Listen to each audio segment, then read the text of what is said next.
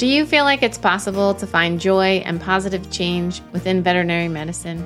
Are you looking for a community that's striving for fulfillment rather than perfection? Hey there, I'm Dr. Stacey Cordovano.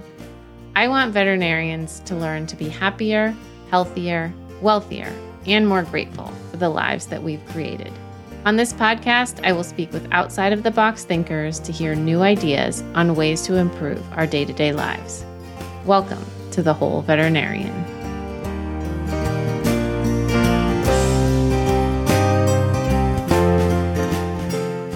Hey there, Dr. Kim Harmon and I are back for part two of our talk on how to plan for and run effective meetings.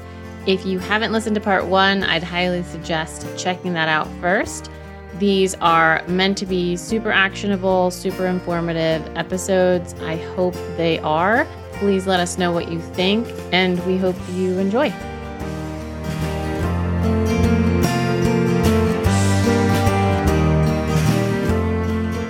Okay, so let's move into things you need to think about before actually having one of these types of meetings. Like if you're proactively planning an intentional meeting that you want to bring value to your team, because that's the goal here, right? We want to learn how to bring value to the team through this meeting.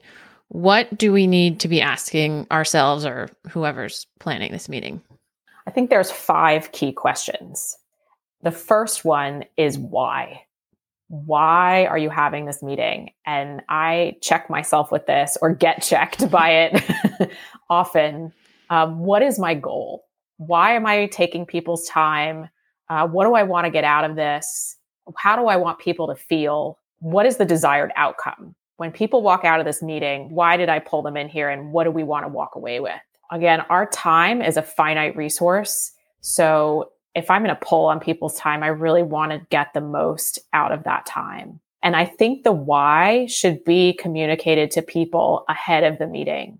It could be in the form of an agenda, but some communication to people. We're having a staff meeting to update everyone on some new ideas and some new systems that are in place.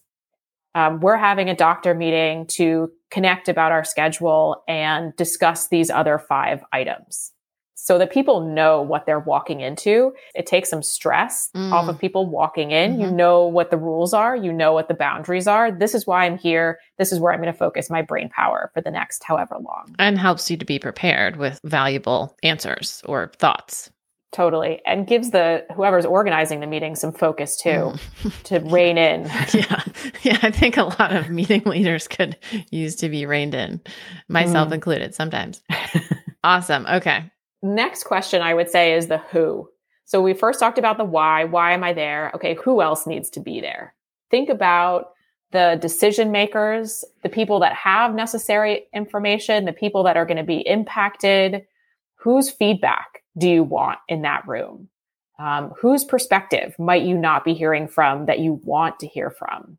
Get those ideas in the room. Think about who has influence. Mm. If you're talking about change, we all have them. Those people that may not have the title, but they have the influence. So you might want them in the room if you want them to buy into what, if there's, a, especially if there's a change, to get their voice in there from the start. That's a good point.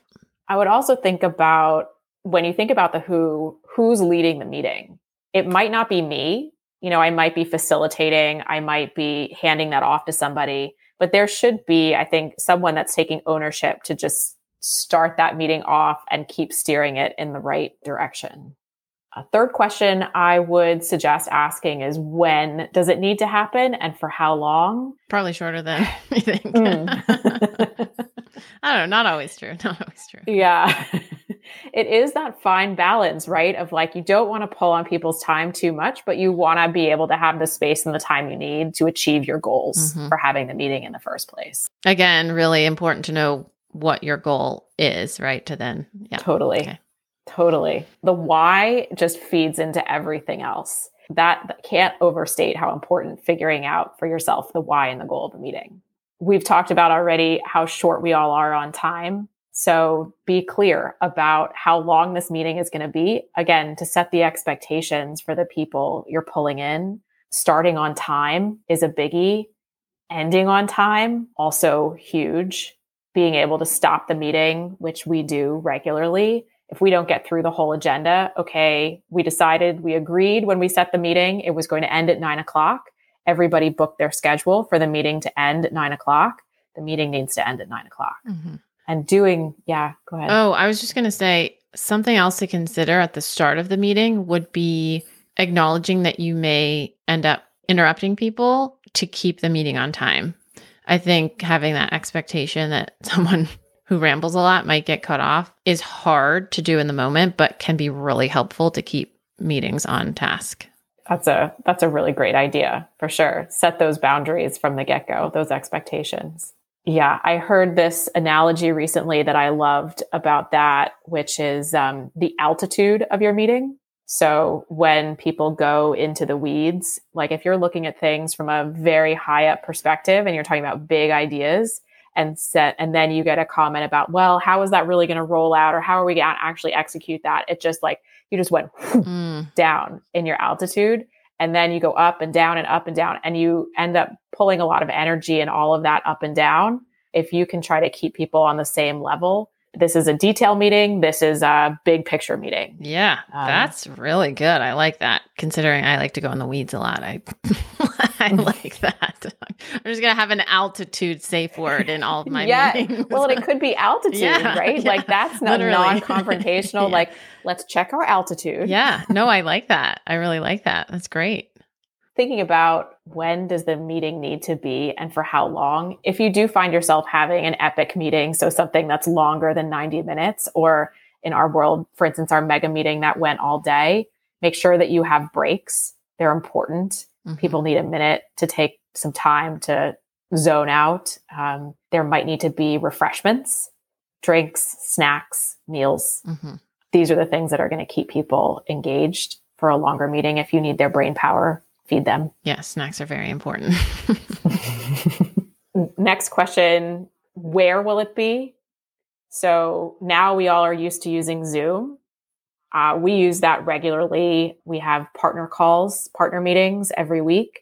Our people are in different geographic places, so we can hop on a Zoom. Now we're also used to it that even if many of us are in our Connecticut location, we all go into our offices and we're still on our individual Zoom but the where, you know, is also if you're trying to do a team building exercise, consider doing something off site. Mm-hmm. Uh, just lets people's brains take a bit of a different break when you fully pull them out of the the space of work. It can be nice for those one on ones too. Mm-hmm. You know, if you grab dinner together, uh, it sets a different tone. A different tone. Yep. Mm-hmm. Yeah. A little more if even you, playing field potentially also.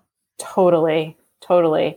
I hate having meetings with somebody in my office across my desk. That feels not conversational, that feels not the vibe that I would want to get across to somebody. I'd rather sit next to them. We've also done a walk. Mm. We have a driveway that encircles our practice, and I've literally walked with people around there. Yeah, I think there's some research, especially on feedback in meetings, that walk like movement is helpful for everyone to digest and get negative or positive feedback. Yeah.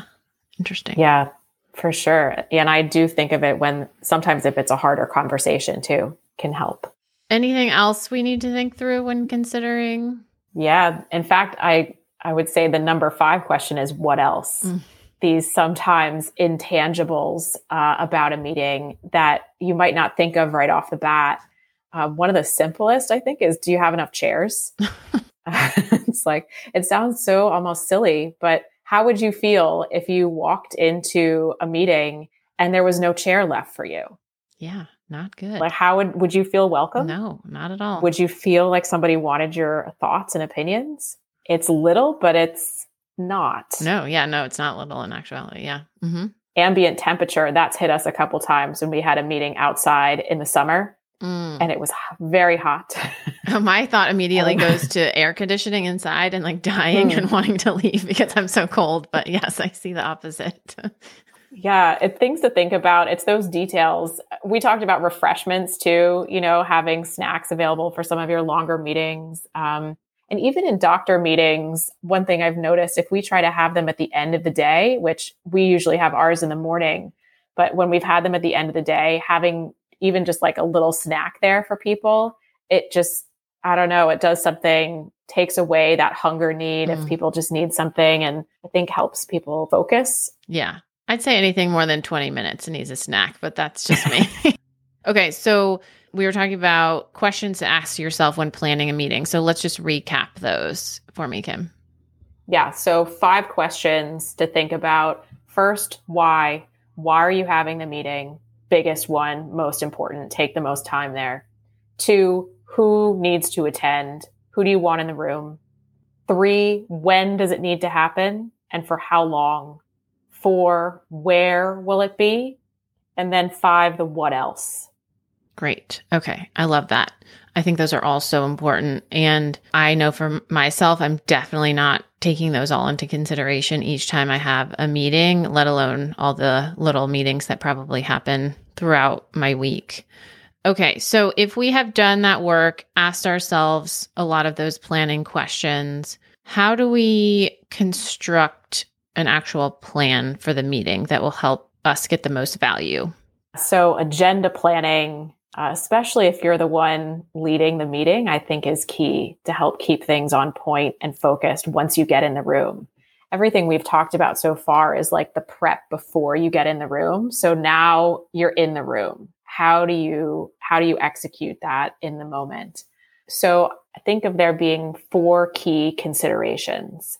Uh, a welcome and connect discovering what's known engaging the other people that are there with you and attending to the end i'll step back and break those down yeah so what does um, what does welcome and connect involve we might not even be in the room there yet. It's that pre meeting and as you start the meeting moment. So, what do people need to know ahead of time? Mm-hmm. Do you need people to come prepared with things? Do you need people to prep so that you have what you need at the start of the meeting? Are you clear with people about what that is? I need you to have looked at this, the month schedule to know when you need time off so that we can execute on figuring out our on call schedule when we're there together. I'm trying to think of meetings that I attend, I don't think that hardly ever happens in meetings that I attend. and like it would really be helpful. I'm a planner. I probably also need to consider that for my own meetings, but yeah. Okay. So, Welcome and Connect is a little bit more about prepping, helping attendees be prepared and setting expectations correctly. Yep. Okay. Yeah. And then as you enter the meeting, um, letting people, you know, say hello, catch up. Hey, how are you? How's your day going? That human aspect of it, let people connect with each other as humans. Um, that has value. Not saying it needs to go on for 15 minutes, but just, hey, how are you? How's your day going? And then reviewing why you're there. Mm. So this is your opportunity if you're the if you're leading the meeting to be like, okay, you know, we're here today to talk about whatever it is. You know, we're here today to talk about staffing issues We've agreed that this is a problem. Our focus today is to brainstorm some solutions together. So that's your level setting moment within the meeting. Love that. Okay. Then, next thing to consider is discovering what's known. So, figuring out where everyone's coming from, identify the information that you have, review where you've been. If you've already talked about something, uh, let's review what those action items were from the last time we met what plans did we have in place? Let's catch up on that. Where are we?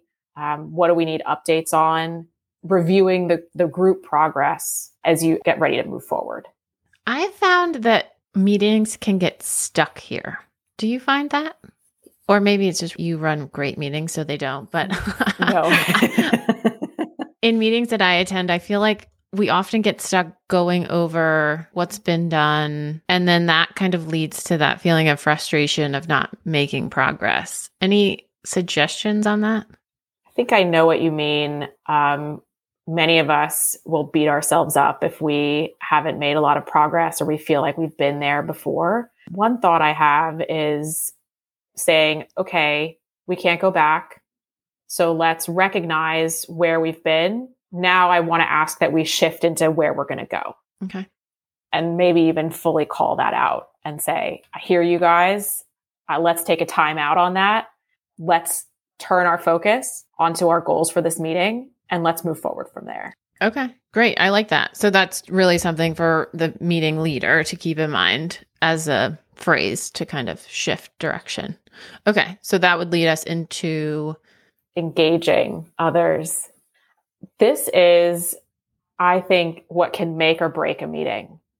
And it's really hard. I find it really hard to try to get everyone, or at least the majority of people, engaged in a meeting. Um, I find the bigger the meeting, the harder this can be. And it's it's something I struggle with and try to improve on every time I'm in a meeting, try different ideas, ask people. Um, if I recognize, sometimes it's easier when you recognize someone hasn't maybe shared a perspective to simply ask, like, hey, Stacey, would love your thoughts on this, mm-hmm. you know, to try to draw somebody out. Mm-hmm. Some other tools that I've tried to use uh, one is intentional pauses, getting comfortable with the silence. It's hard. It's hard. And my team makes fun of me now for it. They, they're like, enough with leading into the silence, Kim. Like, let's get on with it. That's funny. Um, I will um, say, facilitating some mentorship groups for both MentorVet and Decade One,